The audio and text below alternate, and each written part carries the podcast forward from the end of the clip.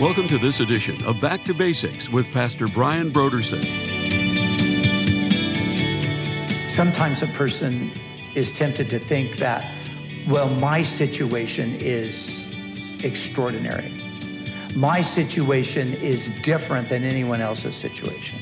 Well, I fell because I was tested or tempted like no one has ever been tested or tempted. Not true. We're all tempted. We are all tested. Here's a promise God is faithful.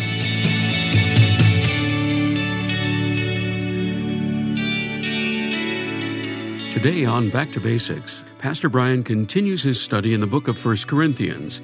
Join us as Pastor Brian concludes his teaching on 1 Corinthians chapter 10, verses 1 through 14, in a message titled Learning from History.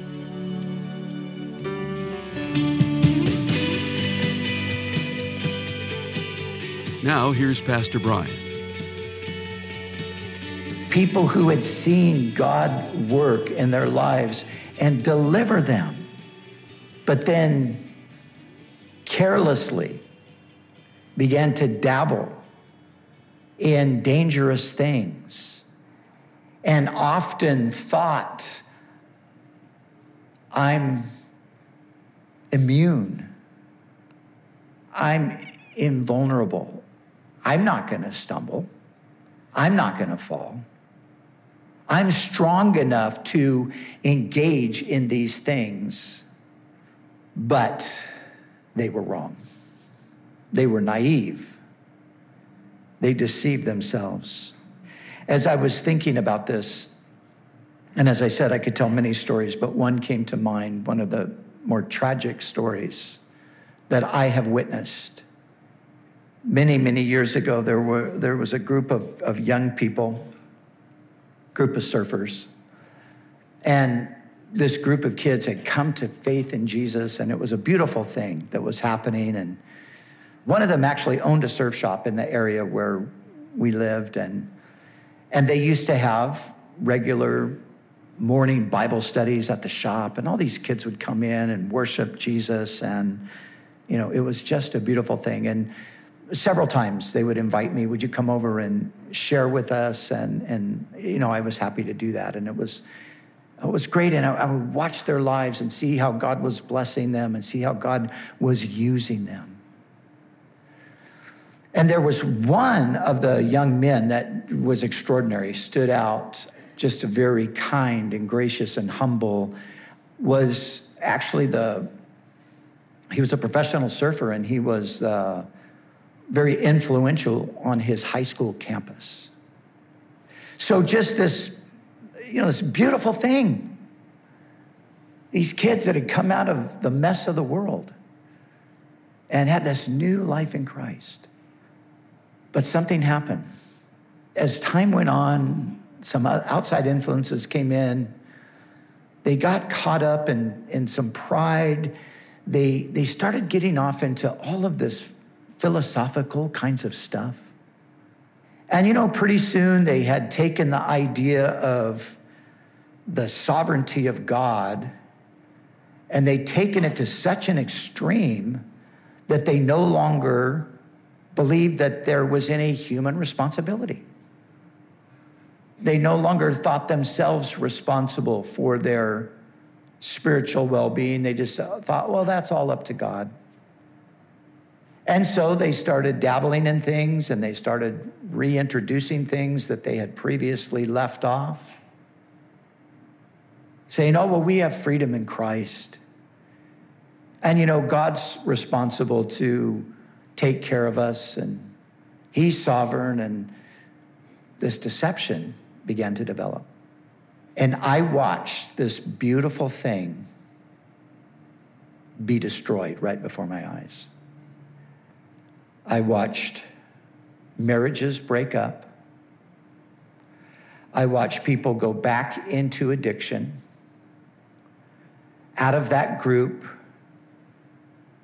there was a suicide.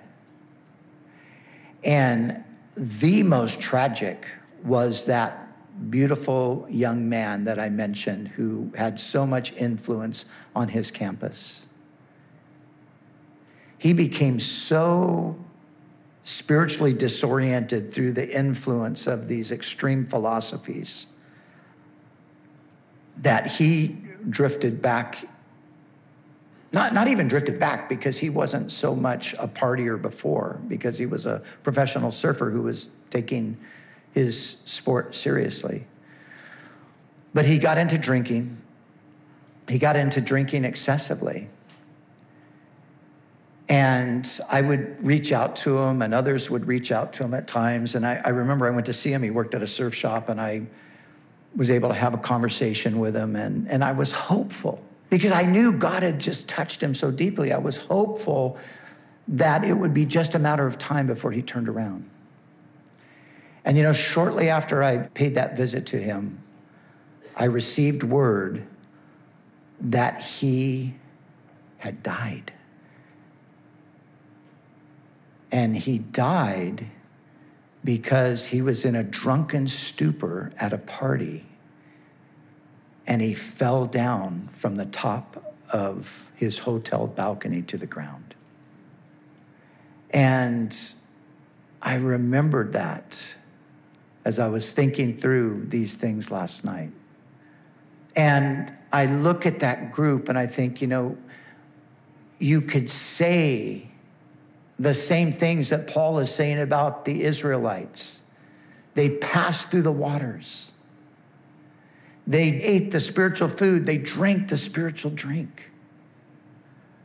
But sadly, they turned to evil things that brought about their destruction. Now, some might say, well, that'll never happen to me. And I can tell you right now, nobody ever thought that would happen to them. No one in that group. You see, this is the danger. We don't think it can happen to us. You know, maybe you see somebody who you once knew was close to Jesus, walking with the Lord, serving Him, and now they're so far from the Lord, and you look and maybe you even know the details and you think, wow, that's horrible, but you know, that could never happen to me. Paul says, if you think you are standing firm, be careful. Be careful that you don't fall. You know, yesterday, my friends uh, Dave and Raphael, who are staying with us right now, you've met Dave. He, he's from England, and Raf's from Spain, and we've been dear friends for many, many years. But anyway, we, we spent the day together yesterday, and we just got into a conversation, maybe because of the passage here today, but we got into a conversation and ended up talking about people we know, people that we have actually served Jesus with side by side over the years throughout Europe and Britain, different places in the world. We ended up talking about a handful of people that we know who thought they stood. They thought they were exempt, but they fell. And they are completely put on the shelf, disqualified, out of the ministry today. And they had powerful ministries, they had impactful ministries. They were being used by God in extraordinary ways. But it's all been undone. And so, don't be naive and self confident you're not exempt from stumbling. Now, verse 13 gives us truths that we need to know and promises that we need to stand on.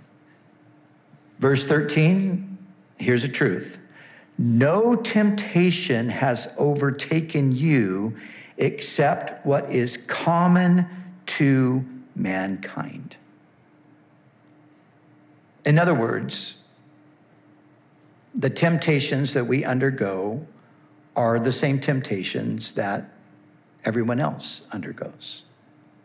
There's no temptation. And the word temptation, let me just let you know this the word temptation and the word testing are the same Greek word, And only the, the context tells you if it should be translated temptation, which is a solicitation to evil, or testing, which is like a trial, a, a prolonged a period of difficulty. But oftentimes, a trial turns into a temptation because in a prolonged period of difficulty, we are then tempted to not trust God. We are tempted to then take things into our own hands, or we are tempted to back off from our relationship with the Lord. But the thing that we need to know is that no temptation has overtaken you except what is common to mankind. So sometimes a person is tempted to think that well, my situation is extraordinary. My situation is different than anyone else's situation. Well, I fell because I was tested or tempted like no one has ever been tested or tempted. Not true. We're all tempted, we are all tested. Here's a promise God is faithful. God is faithful.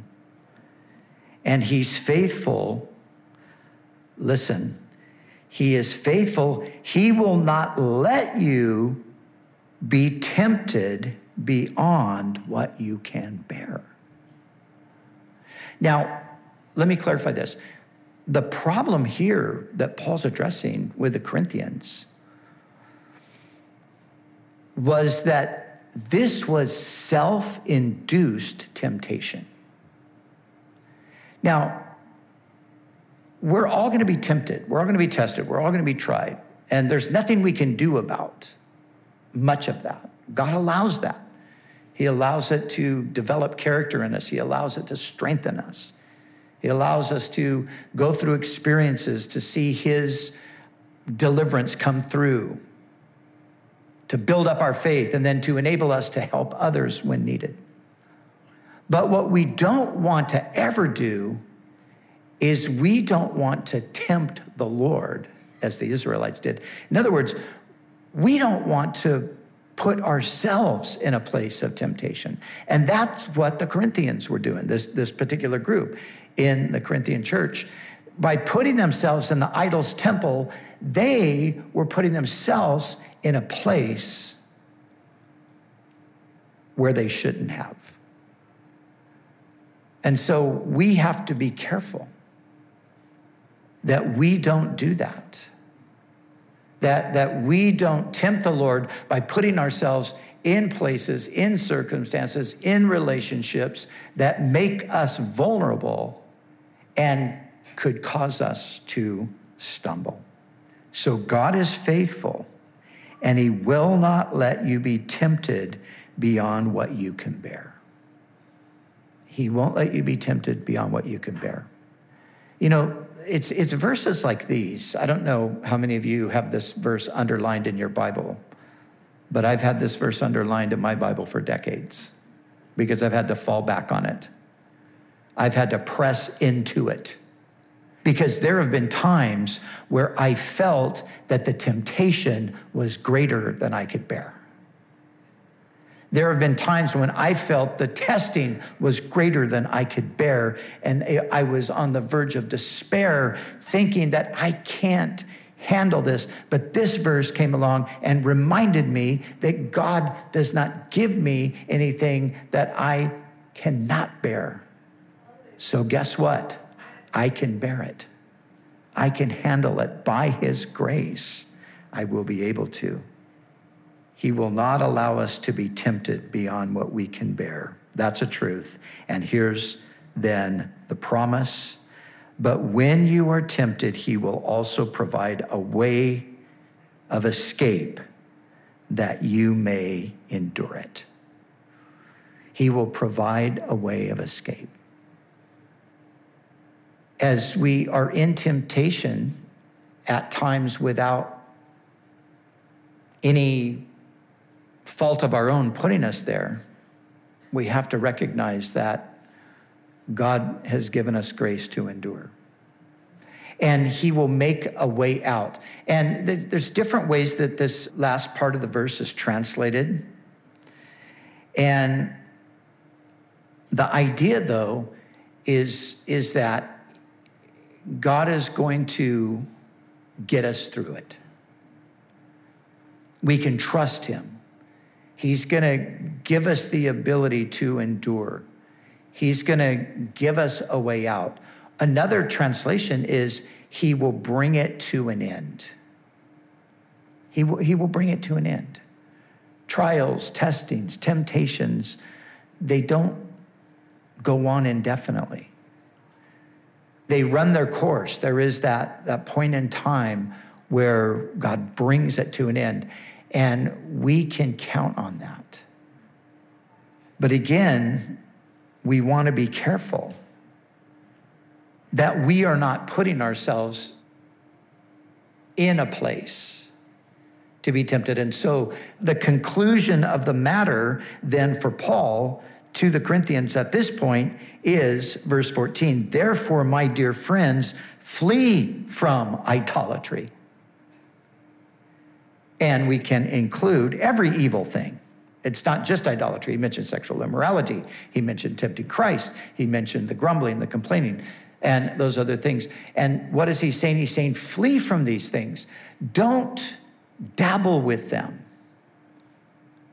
Don't play with fire, thinking you won't get burned. Because the Proverbs ask this question can a person bring fire to their bosom without getting burned? And guess what the answer to the question is?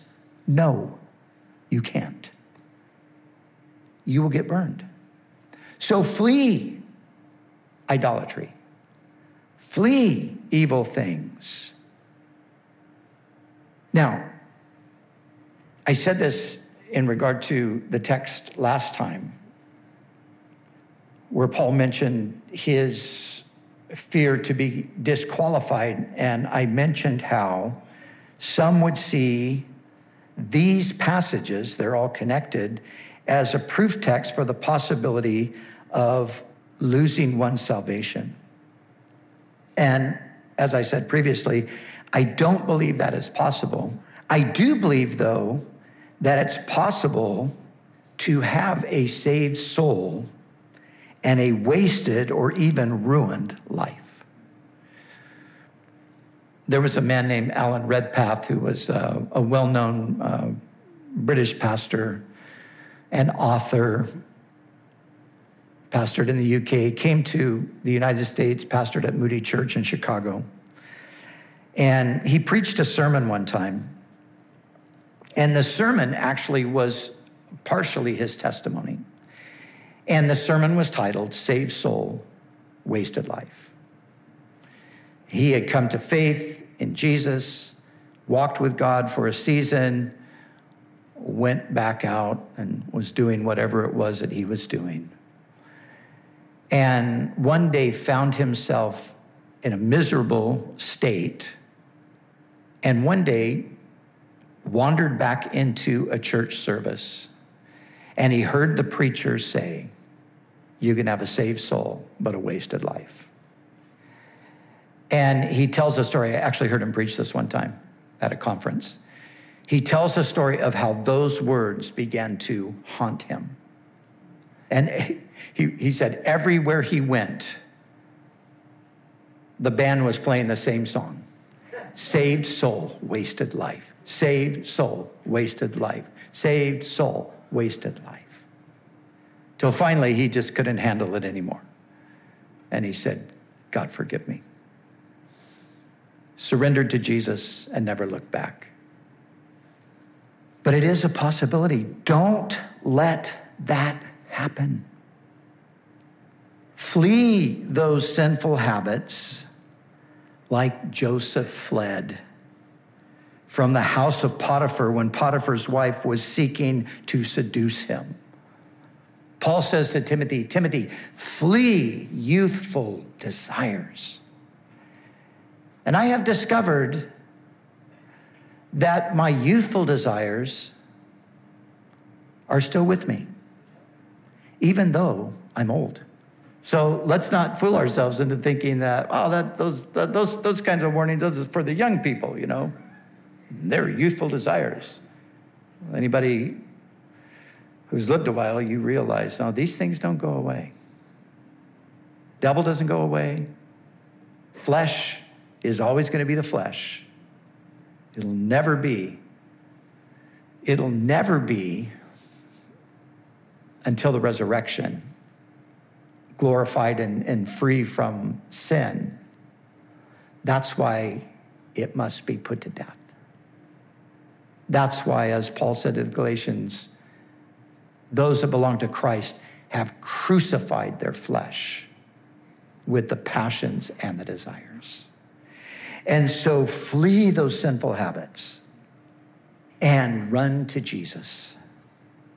Run to Jesus for help, forgiveness, and strength. Now, this is Paul's heart for them. And I love the way he, in verse 14, you can see the tone of his voice change. Therefore, my dear friends, he's giving them the strong warning, but then he comes back around and you see that he's giving them this warning because he loves them. He cares about them. Therefore, my dear friends, please flee idolatry and these evil things. And so these things happen to them as examples to us. The stories of the Israelites in the wilderness and, and all of the things that befell them, all of those are written for us. They're history lessons so that we will learn not to do the things they did. God help us. God help us.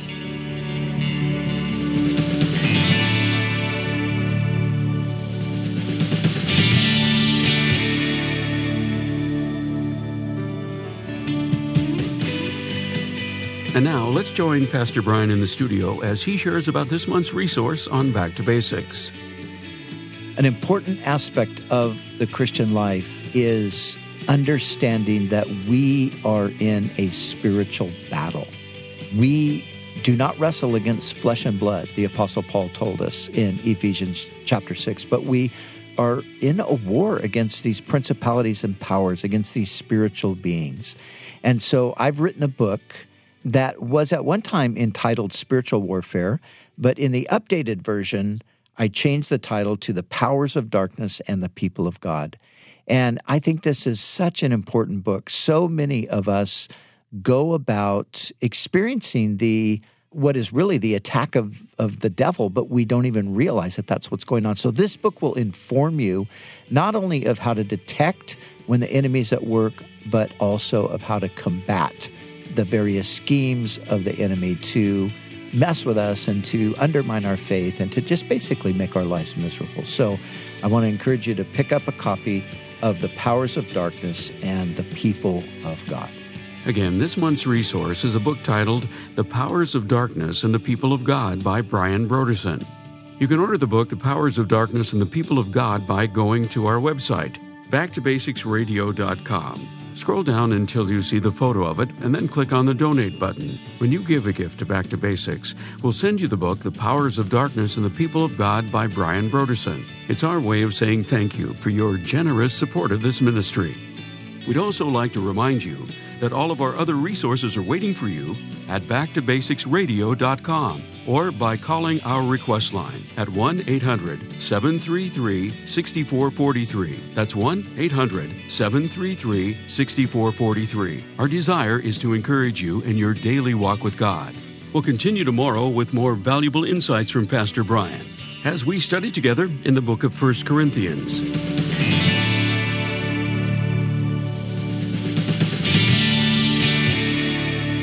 Back to Basics is the preaching and teaching ministry of Calvary Chapel, Costa Mesa, California. Hi, this is Cheryl and Brian Broderson. And we wanted to tell you that we're going to Israel in October 2022, and we want you there with us. Yeah, the dates are October 23rd through November 4th, and this is going to be a tremendous trip. Cheryl, what's your favorite thing about Israel? I love the Galilee, but Brian, you and I both know there's so much because we love watching the Bible come alive, whether you're at Tel Aviv or you're at Jerusalem. or Caesarea. Yep. Or Mount, Carmel. Yes.